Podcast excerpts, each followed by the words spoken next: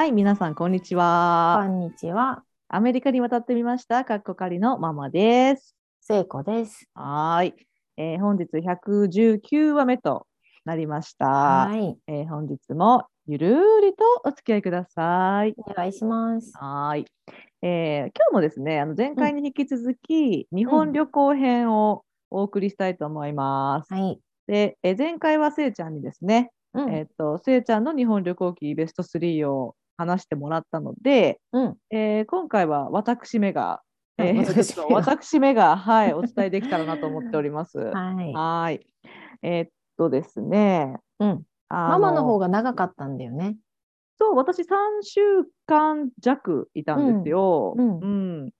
で、まあ、まあ、あの、その中でちょっとね、家族がコロナになっちゃう事件とかもありましたので、うん、あの1週間くらいは自粛期間だったんですけど、うん、うん。まあ、それはそれでねこうあの家でゆっくりしながら、まあ、家族時間を過ごすっていうのが目的だったので、いろんなところに予定していたほどはいけなかったけれども、うん、まあ、それはそれでよかったと思っています。うんうん。はーい、えーでねベスト3なんですけど、うん。ベスト3に入ってないかもしれないけど、私あのんママの空港の話がめっちゃ面白くて、昨日。えどの話？どの？え？大佐のあ話。大佐の話？大佐の話じゃあちょっとちらっと触りにうん。入れさせていただきます。うん、あの私その 本当はうん、1月17日には日本入りしてるはずだったんですが、あのまああの2日延びたんですよ。それでうん1月19日に日本に入ることになったんですね。うん、でどうしてかっていうとその日本に帰る時の便がですねうん、こう乗り継ぎがうまいこといかなくってもともと何分レイオーバーあったの？シアトルで。レイオーバーそう私ね皆さんシアトルに行ってからうん、えー、とシアトル羽田便に乗るっていう乗り継ぎだったんですけど、うん、そもそもの乗り継ぎの時間がうん。多分ね30 45分とか30分とかしか与えられてないような、うん。結構クレイジーな、うん。あのアイテナリーでうんうんだからこれ、でもそれはさ私たちが選んだんじゃなくってうん。航空会社が提案してくるじゃん。なんかこの乗り継ぎどうですかみたいな、予約予約するときに。でそれで選んだからうん。なんか、まあ、しっかり見なかったら私たちが悪いっちゃ悪いのかもしれないけど、まあうん。航空会社が言ってくるんだったらこの便行けるだろうっていう感じで、うんうんまとめ取ったわけですよ。うん。でそしたらそのポートランド・シアトル便がうん。そもそもあのメインテナンスをうん。しなきゃいけない。メインテナンス不足かなんかで、うんその出発時間に出なかった。でそこで待たされたんですよ。うんでうん。それでやっと乗って飛んだと思ったらうん今度はそのシアトルに、えー着陸の時にうんシアトルの天候がよろしくないとうんいうことで、うんなんかこうそもそも機長が初めに考えていたルートから着陸できないと。うんだからその本当にもう着陸すぐそこぐらいまで行ってそこにしやしいたく見えてるやんぐらいの ところまで行ったのにぶわーってまた上がったの飛行機が。うんうんで、えーみたいな。それで でそれが2回くらいあったんですよ。うん。だからもう機長のなんかまあ機長は多分落ち着いて行動していただけなんだろうけど、うん。あのもう優柔不断な機長って私は思ってたんだけど あの なかなか降りない機長みたいな、って思ってたけど、まあまあ、機長はですね、うん。まあ、多分その安全を考慮してそのこう天候的に一番あの安全な、まあ、うん。角度から入ろうとしてたんだろうね。うんうんうんうん。でででも私とライさんは国際便の乗り継ぎがあるからすごいそわそわしてきて、そうだね。これさそもそもあんなに45分とかのさうん。乗り継ぎだったのにうん。え大丈夫とかちょっとなってきてね。うん。でそしたら あのえこれなんかおかしいんじゃないのとかってちょっとボソボソ言ってたらうん。あの横にうん。私たちの横にですねちょっとあの、まあ、体格良さげのよ,、うん。よさ良さげじゃない良さめの,、うん。あのちょっとがっしりしたなんか、まあ、おじさんがいらっしゃってですね、うん。その人がめっちゃ落ち着いた感じでうん。これはね機長はね正しいことをやってる。って言って 言ってあの僕はパイロットだから分かるんだけどねって、うん。うんこここのあの天候の場合はうん。やっぱりここの角度からこう入らないとうん。ダメだから、うん、だからうん。あのこの機長は正しいことやってるから。うん。で 説明してくれた方がいて。うん。でだからそんなにめっちゃ詳しく知ってるからえあのパイロットなんですか？って言って、そのえどどういうパイロットなんですか？みたいな感じでなんかライさんが掘り下げていったら、うん。なんか実はその人すごい人で あのアメリカ空軍のですねうん本物。あ本物の大佐だったんですよね。だからだから大佐落ち着いてるはずだわっていうもうほんあらめっ落ちゃどっしり構えて、うん。この角度正しいとか言ってたからだから そら分かるわ大佐みたいなさ、感じだったのよ。うん。でそれでもでもあの蓋を開けてみれば大佐もうん。実はこの後国際便の乗り継ぎがあると。うん。で大佐も韓国に行って韓国から次タイに行かなきゃいけないっていうね、うん。ミッションがあったんだって。うん。でだからなんか大佐も本当はそわそわしてると思うけど、うんまあ、そこは大佐だから見せないよね見。せなか全く見せなかったですうんね。さ素晴らしい。うん、でもあの私ライさん大佐がうん。着陸ちょっと前ぐらいに、うんすいませんけど国際便の乗り継ぎがあるのでうん。ちょっと早めに出させてくれませんかって言って、うん。そしたらそのクルーの人もあそういう事情だったらじゃあうん 3,、おさの3名先に出させていただくのでって言ってくれたから、うん。もうランディングうん。それでそのなんかあの飛行機となんかあの空港に入るさなんかあの、はいはい。そう通路のやつね。通路のやつのもうひっついた、うん。それでもう開いた瞬間バーって出るぐらいの勢いで用意私トンってね。そう私それぐらいの勢いで準備してて、うん。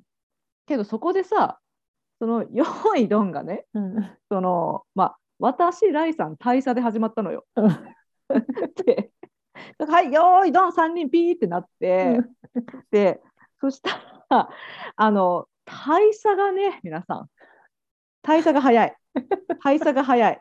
あの いや私とライさんもど素人よもう一般人だから、うん。あのもう必死で走ってでももうぜいぜい言いながら、うん。なんかもう「えもう国際線どこ?」とかな なってうん走ってるのにうん。大佐早歩きだったの。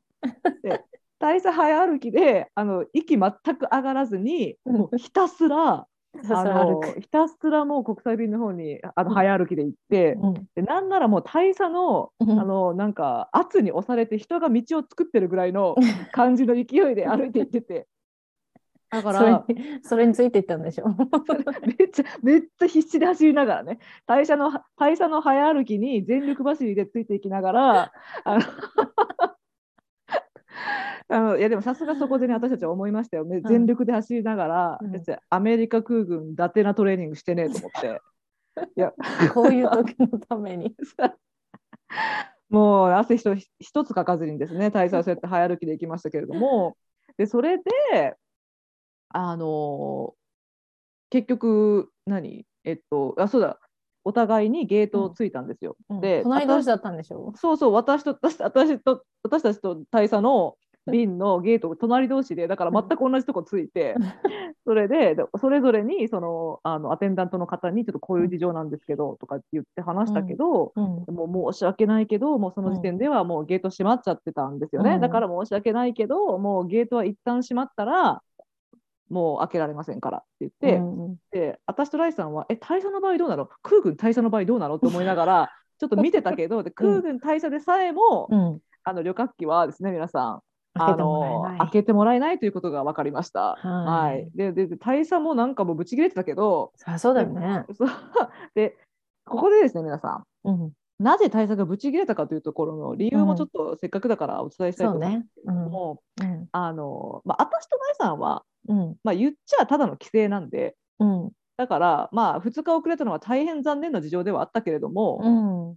まあ、日本には帰れるしうん。いいじゃんぐらいのね、うん。もう仕方ないじゃんっていう感じでうん。待つことにしたんですけれども、うん。大佐はですねうん。あのどうしてタイに行かなきゃいけなかったんですかって聞いたら、うん。いや僕はですねとあのアメリカ軍空軍を代表してですねうん。あのタイの国王に謁見して であのアメリカとタイのこれからの軍事協定について話さなきゃいけないんだと。それはただの規制とはレベルが桁違い。だからそれは大佐行かなきゃなんねえわって思ってタイの国王を待たせられないわと思ってですね私たちと事情が違いすぎるとうん。あのいうことだったんですけれども、うん。それで、まあ、大佐はですねうん。でその後そのあの搭乗ゲートから私、ライさん、大佐はまた別のところに送られて、うん今度はデルタのサービスカウンターに行けということで、あのまた3人で行ったんですけれども、今度歩いてたの3人でこ。もうね、こ今回はもう歩いて行った、うんもうね、大佐も急いでなかった。うん大佐も大佐普通歩きだった。しかし、うんあの普通歩きの大佐もうん姿勢は最高に良かった。もうピッピッピーンってなってたからね。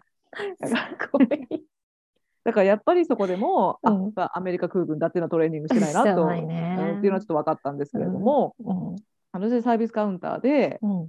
あのまあ、大佐はかなり交渉してましたね。やっぱりそのあの 国のミッション背負ってますんで、はい、ですから大佐はもうデルタの人に、うん。あの結構手厳しい言葉を使ってはいらっしゃいましたけれども、うん。あのこれはあなたたちのせいなんだからうん。なんとかしなさいよとうん言って、うんそしたらまあデルタ側も、うん。あのまあ、しゃあねえということでうん。あの大佐だもんな。大佐だからな、うん。ここで大佐いけないってなったらあのアメリカの国事にかかってきますので、うん。あのまあ、大佐のためにですね軍のジェットみたいなやつがはいはい。あの飛ぶことになったらしくってだから私とライさん、まあ、だよねみたいななんか犠牲じゃないもんねとか言ってまあそそれだけのことだよねとか言いながらねうんかっけーとか言って見てたんですけれどもまあつまりこの話のあのオチはですねはい。あのアメリカ空軍大佐の場合は、うんえー、と飛行機が遅れた場合に、うんあの軍のジェットが出るらしいという あの ところは分かりました。はすげえな。で、ママたちはホテルに2泊して入れたんだね。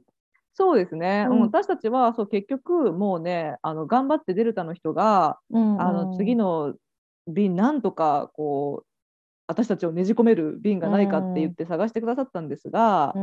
もうなんせね日本がもうやっと国境を開けてくれたっていうことで、うん。こう日本人の方がもうどんどん帰ってて、まあ、日本人のみならず日本に行きたかった方っていうのがやっぱりこうんうんう、ね押し寄せてくれてるまあ嬉しい状況で私はあると思うんですけど、うん。なので、まあ、あと2日待たないと本当にないと、うん。もう本当にごめんだけどないって言われうて、ん。であじゃあもういまあ仕方ないですよねって言って、うんそれで、うん、2日シアトルで、うん。そのホテル代と食事代は、うんあのまあ、2日分は出すからっていうことでデルタがあの、まあ、やってくれたので、うん。あのもうここはシアトル観光っていうことですね。シアトル観光してきました。無はい。事に日本に、はい、大佐もおそそらく無事に タイに。そうですね。はい、うん大佐がもうおそらくその協定結んだ後ぐらいに私私は日本に多分飛んでですね。はい。はい。で、まあ無事入って、うんで、そうだね、まあ、あのいろいろ素晴らしいことはありましたけれどうも、んでも私もせいちゃんととっても似た経験をしたような気がしますね。うんなんかまずはやっぱりうんその人のあったかみっていうのにものすごい触れて、うん日本人いい人って なった瞬間がうん。3つありましたので、ほうほうほう。ちょっとまとめます。1つ目はうん。公園のおばちゃん。ほで私とライさんがその、まあ、えーうちの、まあ、家がある近所でですね、ううん。えーっとまあ、散歩してまして。うん。ででそこにあの藤の花らしき植物があってね。うん。それででなんかライさん藤好きだからこれ藤かなって言ってたのね。うん。で藤？藤？とか言ってて。ででもうん。私もはっきり分かんなくって、いや藤っぽいけどねとか言ってたら、うん。あのなんか おばちゃんがちょっとちょっとほん5メートルぐらい離れてたんだけど、うん。私らが藤藤言うてるから意味いいね。よう聞こえたね。聞こえてこうそのなんか明らかに、うんえなんかこうえなんか助けたの方がいいのかしらみたいな感じで見てくれてるわけ。であーなんかでそれでついにおばちゃん私がおばおばちゃんおばちゃんがそわそわしてるところもちょっと全部見えてたんだけど でなんか最終的にライさんがもう一回「いや、it looks like 富士」みたいなみたいな富士っていう言葉を出した瞬間にうん。おばちゃんが「富士ですよ!」ってち 言ってくれたの。ゃんとなんかコンファームしてくれてですね かわいい。そうなんかそのこうなんかちょっとそわそわしてるところから見てたから、うんうんなんか一生懸命うん。こう話そうとしてくれたんだなっていうさなんか。多分ライさんがあの見た目だしうん。で多分私のことも、まあうんすぐに日本人って思ったかどうか多分ちょっと謎だったから、もしかしたらねアメリカ人と思わ出たのかもしれないし、うん。うん、なんか話そうかなどうしようかなって多分思ってくれて最終的にはでも「あ藤ですよ」って言ってくれた時のなんかいいなこの公園で植物の名前をわかる。か、ね、教えてくれるようなこの会話うんみたいなさ、ホーサムだね、そこがね。それでしょ？うん。そこだけだからすっごい寒波で超寒かったんだけど、うん。なんかそこだけふわーんってなんかふわーんってピピンクになった感じでしたね。はい、これが公園のおばちゃん、うん。で次がうん東京駅のお兄さんなんですけど、うんいろいろ出てくるね。そうそうもういい人たくさんいると思ったからねうん。東京駅のお兄さんは、うん。私とライさんがあごめん東京駅じゃなくて東京のある駅なんだけど、うん。あのあと何駅だ？品川だったかな？うん。品川そっか、東京観光もしたんだ。あ観光じゃなくってね、うんえっと、その羽田空港に行くためにうん。その初め大阪から品川まであ、帰りの話？帰り帰り帰りそうそう、うん、大阪。阪から品川まで、うん。あの新幹線で行ってでその品川からなんか別の電車に乗り換えて羽田空港まで行かなきゃいけないっていうミッションだったのよ。うん。ででその品川駅でうん。次の便がどれかってちょっと見てて、うんはすぐ分かんなかったの私とライさんがね、うん。乗り継ぎが。うんで。そしたらなんかその切符売り場でおたおたする私たちに、うん。まあ、20代ぐらいの若い男の人だったんだけど、うん。なんか「Do you need help?」って英語で言ってきてくれたの。おでー。でなんかあそう嬉しいなと思って。うん。なんか、まあ、多分彼もね私もまとめてアメリカ人と思ったか、うんなんかあるいは分かんないからもう英語で話そうみたいな感じに多分してくれたんだと思うんだけど、うん。なんかその英語で言ってきてくれたっていうのがさ、ななんかこうあそういうふうにそうやってこう外国の人をうん。進んでうん。こう手助けしてあげようっていう人やっぱいるんだっていう、へうーん、それちょっとあのほっこりモーメントへー。それにどう対応したの？日本語で対応したの？英語で対応したの？いや私基本的に英語で話しかけられたら英語で返すところがあって、うんうん。だから、うん。あの「あ no no we good thank you」って言ってうん。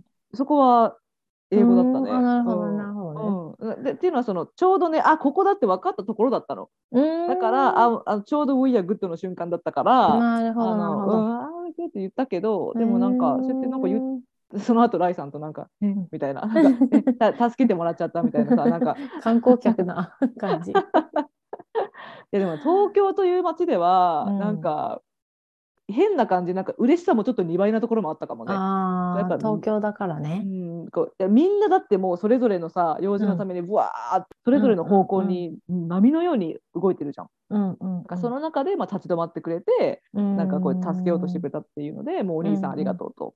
うんが二人目ですね。うんうんうんで、あの3人目のほっこりモーメントが、うん。諏訪神社の巫女さんっていう。あそう、のみこさん。うん。あの皆さん諏訪神社ってあの大阪市城東区に諏訪神社っていうあのすごい小さいローカルな 神社があるんですが、うん。もうこの巫女さんがとてもいい方だったのでここで名指しでお勧めさせていただくんですけれども、うん。あのねまずうん。お人柄からうん。もう最高だったんだけど、うん。その私たち12月30日のだからもう年末はいはいはい。にあの行ってそしたらまあ年末だからまだその初詣のねうんあの行列とかもない状態の結構ちょっとどっちかというとまだあの閑散としててうん。年末の夜景のお兄さんたちがちょっと集まって会議してるぐらいのはいはいはいなんかはい。結構まだなんかそう静かだったのよ。うんそれででそこでライさんとお祈り済ませて、で帰ろうとしたらうんその巫女さんがこっちのパッて見たのね。うん。で見てで一瞬、ま、向こうをまた見返してうん。けどもう一回こっち見てこっちに向かってきてくれたのよ。うん。でなんだろうと思ったらうん。多分「良いお年を」っていうのを英語で言おうとし,、してくれてうん。なんか「Good Good Yeah? ああ Have please」みたいななんか感じですごい英語で頑張って言言ってくれて、うん。でなんか「あ良いお年をなんですけどね」ってその後に日本語で言ってらっしゃったんだけど、うんうん。あのまあ、とにかくそうやってアプローチしてきてくれて。うん。だから私が「あ、うん。あのそうやってなんかわざわざ英語で話しかけてきてくれたのがすごい嬉しいです」ってうん。言ったら、うん。そそれで多分彼女もまあ嬉しいと思ってくださったのか、うん。その実はその神社のその神社のお堂の中に獅子舞が飾られてあって、うん、でその獅子舞の説明を読むとうん、なんと400年以上前にうん、豊臣秀吉から直接献上されたといううん、すごく由緒ある獅子舞だったのよ。うん、で私たちはその獅子舞を見てはいたけどうん、で秀吉さんから送られたっていう説明も読んだけれども、うん。それだけじゃん。うん、でそしたらその巫女さんがさ、うん。そのあの獅子舞触っていいですよって言ってくれたの。でそんな由緒ある獅子舞触っていいんですか？みたいな。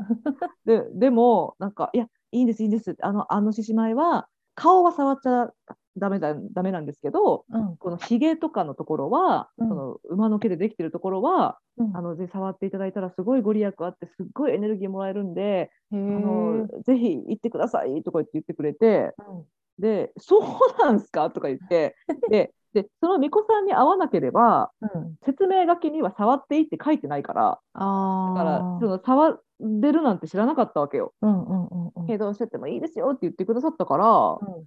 えじゃあみたいな感じで そのちょっと勇者ある獅子舞さんに触らせていただいてちょっとこううん。拝ませていただいて、うん、うん、ほんでそれにそれにとどまらずうん、その巫女さんが私ねなんかそういうこれからはあの日本人以外の方にもうん。たくさん来ていただきたいと思ってるからあのできるだけあの日本語じゃなくってその方の言葉でコミュニケーションしたいと思ってるんですよって言って、だから、なんか英語も全然できないんですけどねみたいな感じですごい明るいの。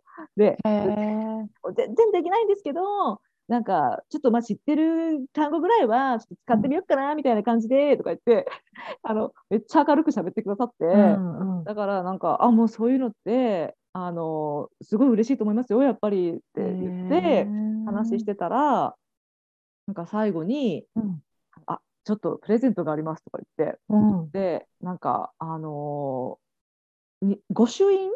はい、そのはい、はい、はい、神社の御朱印がうん、この2022年度のものがちょっと余ってるんですって言って、うん、うん、で本来ならば神聖なものであるからうん、あの2022年、まあ、年の最後にうん、この余ったものっていうのはちゃんとした、うん。あの炎で燃やしてああの処分をするんだけれどもうん、あのあなたたちはすごくなんかこう本当の気持ちがある方たちみたいだからうん、差し上げますただでって言ってくださって。で本来ならばねその御朱印ってきちんとお金を払っていただくものじゃん？ん。うんけどなんかそういうふうにあなんかこのひなんかそのお人柄を見て差し上げたいと思いましたみたいな感じで、うん、あのその神社のありがたい御朱印を私もライさんも2人いくれそうそう1人ずついただいてさ。うん。で「えもうすいません」みたいな感じでああの、ま、だからすごいお世話になったっていうのがうん。あの感動モーメントだったっていうのとうん。あとその巫女さんのあこの人人としてすごく素敵って思ったのがうんうんまずそのその喋り方とうん。あと風貌なんだけどうん。巫女さんっていうとさうん。こうちょっと黒髪はいはい。おとなしい髪っうん。ていう感じじゃんイメージが。うんうんけど、その人は短髪金髪で、うん。あの横刈り上げみたいな感じの 髪型でおいくつ？あ年齢はね、うんでも30代ぐらいに見えたかな。ちょっとはっきり分かんなかったけど、うんそれでピアスとかもブワーってついてるの。もうなんか耳カバーされるぐらいのピアスがついてて、へー。でで私が「あその髪型いいですね」とか言ってうん。言ってたら「あのあありがとうございます」とか言ってでなんか「これ誰も見こって信じてくれないんですけどねはっはっは」とか言ってめっちゃ豪快で。でもなんかでもねなんでこんなこんな風にしたかっていうととか言って、はいろいろ教えてくれてさ、うんうん。でなんかどうやら息子さんがいじめられてたと。ででその息子さんが学校でいじめられちゃってうん。で話を聞くにそのいじめっ子たちは、うん。なんか「お前の母ちゃんなんか病気とか病弱とかなんかそういういじめ方をしてたんだって。だからなんかまあその人が本当にご病気がどうとかはそこまで突っ込まなかったけど、うんうん。まあでもあのそれを聞いたそのお母さんがた当時は普通の黒髪の普通のファッションだったらしいんだけど、うんうん。なんか何よこのクソガキって思ってうんうん。それで授業参観の時にうん。ビビらしてやるとうん。言ったらしくってだからうん。そのそんな病弱な母ちゃんじゃないっていうのをうん。そのいじめっ子たちに見せるためにうん。その髪の毛すっごい明るくしてピアスつけまくってそれで若干ちょっと圧をかけたと。うんうんうん。で、そしたらその子供たちが結構ビビったらしいのよ。うんでビビるな。ででえお前の母ちゃんなんかああだったの？みたいなうんうん。感じになって、そこからいじめがパッて止まったんだって。へーででその、話を聞いてその効果があったからうん、なんか初めは息子のために始めたんですけどねってうんもうこのままでいいやと思ってとか言って、ででそれでそのそのままだから神事とかもそのその身なりでやってらっしゃるらしいんだけどでそれも彼女なりの信念があってうん。なんかこう神道とかねなんか神社とかこうなんか、まあ、だ大大切な伝統なんですけど、でうん。でもやっぱり若い方に訴えかけていかないとダメじゃないですかとか言って。だからやっぱそういう方訴えかけていこうと思ったらなんかなんか塩らしく喋ってなんとか神社でございますとか言ってるんじゃなくってこんな感じで、あもうあのどうぞ参ってください。獅子舞触ってくださいみたいな感じで、なん、かこう私なりにうん、こうアピールした方がなんか自分らしくやった方がいいと思うんですよねみたいな感じで。おっしゃっててうん、かっけえみたいな。かっけえ。それかっけえ。かっけえっしょ。うん、で神職についてる方がうん、なんかあそこまで堂々とうん、その自分らしさとかを表現なさったっていうのが、うん、私もかっけえでしかなかったのよ。うん。そうだからこれが私が、あのうんこう出会ったうれし嬉しい出会い参戦ですね。ううんん、っていう感じ。うん型にはまってないところがいいね。型にただただはまってないじゃなくて、信念を持ってそれをやってらっしゃるところがあるからかっこいいんだろうね。かっこいいと思ったね。うんうんで実際私たちにもあのその態度を変えなかったし、うん、ううん。んあこういうふうにやってらっしゃるんだろうなっていうのがすごい分かったし、あとそれを絶対許してるわけじゃん、その、そこの神主さんが。うん、そうだね。ってことは、そのうん神主さんもいい人だよね。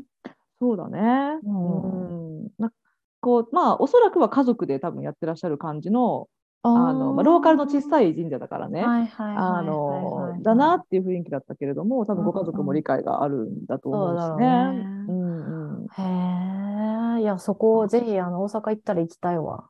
言ってください。まああのちょっと結構ローカルの中のローカルぐらいだから あのぜひ私がツアーガイドをさせていただいてねできたらいいんですけども。え。はい。へそれがあのそれがあの諏訪大社の巫女さんの話で。うんうんうん、で、あと、まあ、これはあうんの人の温かみに触れたストーリーだったんだけど、うん、あともう一次は多分短くまとめられると思うんだけど、うん。あの次が家族、友達の温かみに触れたのが、私の3世の中の2つ目で、うん、私さ、その日本に行く前にうん。墓参りしたいって言ってたじゃん。言ってた、言ってた。だからもうそれをまずやろうと思って、うん、それでもう本当に、もう本当3年半ぶりですよね。うんおじいちゃんのご仏壇にまず行ったのよ。うん、うん、うん、うん。で、そしたらね、こう、もうお祈りしながら、もう泣けてきたの。う、もうんもううん、涙がバーって自然と出てきて、うん、それで、ああ、よかったって本当に思ったのね。うん、ああ、もう来てよかったって思って、うん、で、なんか、まあ、その後に母親とかおおじとかと話してると、うん、ああ、それはあのおじいちゃんが喜んでくれたってことかもねって、そのこううん。涙が出るっていうのは、うあのん、反応してくれたんじゃないのってうん、いうのをもうあのその経験しただけでうん。あの心の浄化120%でしたね。本当だね、本当だね。でそれがジーズのやつですね。うん。うん。であとあの、まあ、それが、まあ、主に家族のやつだったんだけどあとはうん。友達はうん、聖子が前回言ってたようにうん、あの、まあ、あごめんこれ友達も家族も両方だね。うそのん、私がうん、あの日本に帰ってくることを考えてるんだよねって言ったらうん、すごく喜んでくれた。うん、うん、なんか、うん。まあ、思いもがけずっていうのはちょっと変な言い方だけど、うん。こうどういうふうに反応されるかって分かんなかったけど、うん、うん、でもなんか「え本当に?」みたいな感じで「うん、それめっちゃ嬉しい」みたいな感じでうん、なんかそのすごく自然になんかそういうふうに反応してくれたから、うん、なんかあちょっと嬉しいみたいなさ、うん。これっていうかすっごい嬉すっごい嬉しいみたいなさ。帰る場所があるみたいな感じだよね。あそうそう。私ここに居場所あるんだっていうのをすごい感じられて、うん、うん、あの嬉しかったなっていうのが、ううん。んそれが2つ目の件で、うん、で3件目はうん、これはあのいいお話系じゃなくってうん単に私勉強になった系なんですけどいいですか、うんどうぞどうぞ。それはですね私うんその日本に帰るのを考えるにあたって、うん。日本でワンちゃんを飼うにははいはいはい。と特に大阪でワンちゃんを飼うのはどんな感じだろうかとうんいうのをリサーチするのも私の目的の一個で、うんうん。であのちょっと見てたんですよ大阪の犬の飼い主さんと犬の様子ちょうん。っと発表しますはい。まず1はい。大阪の犬がちっちゃいうん。であの こっちでアメリカでさうん。あのもうゴールデンレトリーバーとかうん。あのジャーマンシェパードとかうん。なんならもっと大きいやつとかめっちゃ歩いてるからめっちゃ歩いてる。なんなら2匹ぐらい一緒にめっち。ゃ そうですカッポしてるじゃんうん。だる。から大阪に行ってうん。なんか全部トイプーとかはいはいはいはい。チワワとかがちょちょちょちょちょこうやって歩いててうん。うん。なんかちっちゃーって本当思ったの なんか犬の規模ピュンピュンってなったみたい ちっちゃなかったね。そうでまあそれがあのちょっとまあでも都会の暮らしだからうん。分かるっちゃ分かるんですけどねやっぱりうんうんうんほとんどの方がアパートとかで犬を飼ってらっしゃるわけだから、うん。あのまあ、部屋のサイズも考えたらちっちゃくなるよねと、まあ、思ったんですけれどもそれにしてもちっちゃいなと思ったのが1件ではい。で次がうん。あの日本人は犬の前でアホにならない件。うん。あの私はですね、うんあの犬も猫も大好きなんだけど動物を見るとアホになるんですよ。うん。だからまあ「あーかわいい!」みたいなうんだからなんか「わーワンちゃん!」とかなるタイプなんだけど、うん。でポートランダーもそんな人多いじゃん。おいおい。うん、だから、うん私ポートランドで犬を連れてたらうんもう全然知らない人とかでもうん。「Oh my God」とか言いながらそうそう。あ、来るもんね。そうそう「What a cutie」とか言いながら、うん来てくれるから、うん。結構みんな自然にアホになってくれるんですけれども、犬の前で。うん。けど日本人はすごいなんかそもそも多分コロナも多分あってかお互いに近づかないっていうのもあると思うけど、そうだね。なんかアホにならないどころか近づかないし、うん。そのなんか犬可愛いなって多分おお思思っても会釈で終わるみたいなそんなんかうん、笑顔で終わるぐらいなのかな、うんうんだから私とライさんだけ明らかに浮いてて、うんそのトイプーとかに「オーマイガード!とか言ってうん 完全に浮い怪しい。完全に変な人になってしまったという件ですね。はい。はいで最後犬について気づいたのはうん。あのなんと、えーうん私これ地元の人の、地元の犬の飼い主さんインタビューであのうん習ったんですけれどうも、ん。日本の犬特に、まあ、都会に住んでいるワンコたちは、あのアスファルトの上におしっこをしてしまったら、うん。飼い主さんがうん。ペットボトルで水をかけてうん。その場をちょっときれいにするという習慣があるんですって。それはもう本当に驚き。でしょ？うん。えーいやあそうなんだってだからさすが綺麗好きなね日本だなうって思ったんですけれども、ん。あのうちのワンちゃん25キロ以上あるんで、うん。すごい量のおしっこ。ペットボトルあの1 2リットルとかのやつさ 持ち歩かなきゃいけねえじゃんって ちょっとした筋トレよ。ちょっとした登山登山とかの格好で犬の散歩行かなきゃいけねえじゃんっていうことが分かったっていうなるほど。あの私のあの犬の報告です。いやー、それは多分私もすごいカルチャーショック。私、うん住んでる日本の実家がすごい田舎だから、うんえワンちゃんあの散歩させてるご家族結構見るし、確かに大型犬は見ないけど、うんだけどペットボトルでやってるのは見たことない。もちろんその、糞はね、しまっあの、こうちゃんとね、あの、袋に入れて持って帰ってるけど、ペットボトルは見たことないし、私も犬の実家で飼ってたけど、うんうんうんあの、まあ、小型犬じゃなくても中型犬かな。あの、ママのとこのクレイ、クレイとベラと間ぐらいみたいな。うんうんうんうんなんだけど、ペットボトルでやったことないね。だってね都会のルールなんじゃない？それ。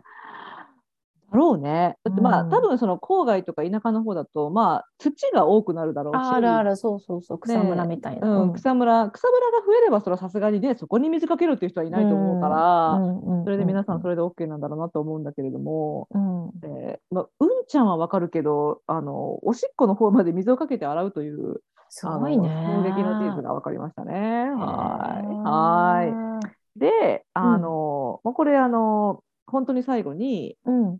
人笑いというか、うんあのどういうお店だと思いますかってうん。ちょっと皆さんに聞きたいお店があったのでうん。あのい一軒だけいいですか？はい、どうぞどうぞ。あの大阪の天満橋というところにですねうん。あの、まあ、飲み屋がぶわーって連なってる、まあのんべい好きにはたまらない場所があるんですけえれども、ー、うん。そこを歩いていましたらですねうん。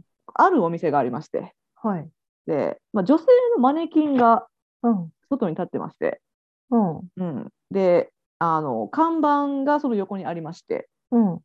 でその看板を見るとうん。そのお店がですねそのお店のお店の名前ねうん。巨乳と哺乳瓶で楽しめるお店って書いてあったの巨乳と何？何瓶？巨乳と哺乳瓶で楽しめるお店っはて書いてあってあ。で巨乳と哺乳瓶で楽しめるお店を読んでからうん。パッてマネキンもう一回見返したらうん。うん。確かにめっちゃ巨乳なのよ。はいはいはい。マネキンめっちゃ巨乳なのよ。それで、はいまあ、中をちょっと見るとうん。お姉さんが一人座ってらっしゃるのよ。お客さんで？いやおそらくオーナーさんはい。でおそらく巨乳なんだと思うんだよねうん。店の名前からして。でも、巨乳と哺乳瓶で楽しめるお店では一体何をするんだろうというですねあの疑問が私とライさんの中に浮かびまして 入ってみたらよかったじゃん。この日時間なかったんだよね入ってみたらよかったようね。いやでも、まあ、おそらくはこれ飲み屋街だからうん。哺乳瓶にお酒をついでくれてでそのお客さんはほ哺乳瓶からそ飲むの？うそうそうそう私のベイビーシャワーでやったじゃん。そういうあいそうだよね。うん。そういうお店これ。それ専門のお店？っそういで、あの、巨乳のお姉さんが横についてくれるんじゃないの？ていうことだよね。そのなんかこう、スタッフが全員巨乳のお姉さんで、はいはいはいはが哺乳瓶。だから哺乳瓶もちゃんとその上のところもついてるんだろうけど、うんあれ、本当の哺乳瓶でやったらめっちゃ出ないからね、ビい。ール。そうだよね、そうだよね。めっちゃ吸わないと出ないし、だからまあ穴はわざと大きく開けてるのかもしれないね、してるのかもしれないけれども、だからそういう、だからちょっとこのいかがわしい飲み屋なんじゃないの？やっぱでもそうですよね。ギリギリの線いってる、ギリギリのドリフトでコーナー攻めてる飲み屋なんじゃないの？おそらくね、多分そういうフェチの方もいらっしゃると思うからね。うん、まあ多いでしょうよ。うん、だから多分あのーまあ誰が言ってもいいんですけれどもね、その巨乳好きでその哺乳瓶からまあお酒を飲みたい人が行く。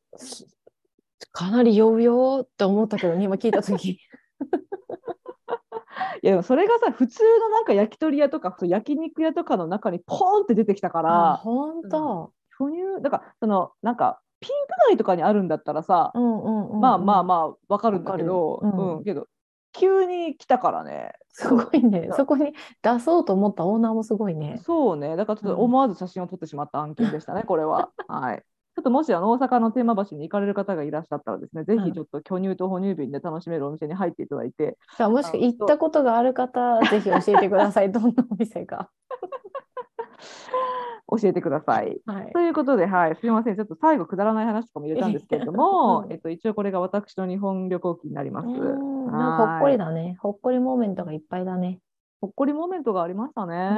うんうんかもうあの結論、日本いい国。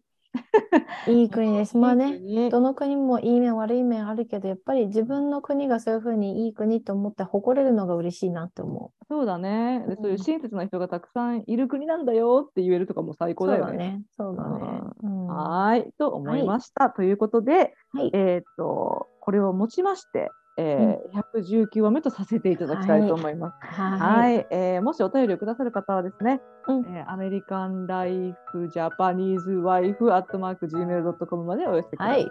えー、ツイッターは、アットマーク、ワイフ、アンダーバー、ジャパニーズです。はい、お願いいたします。おい。願いします。ありがとうございました。ありがとうございます。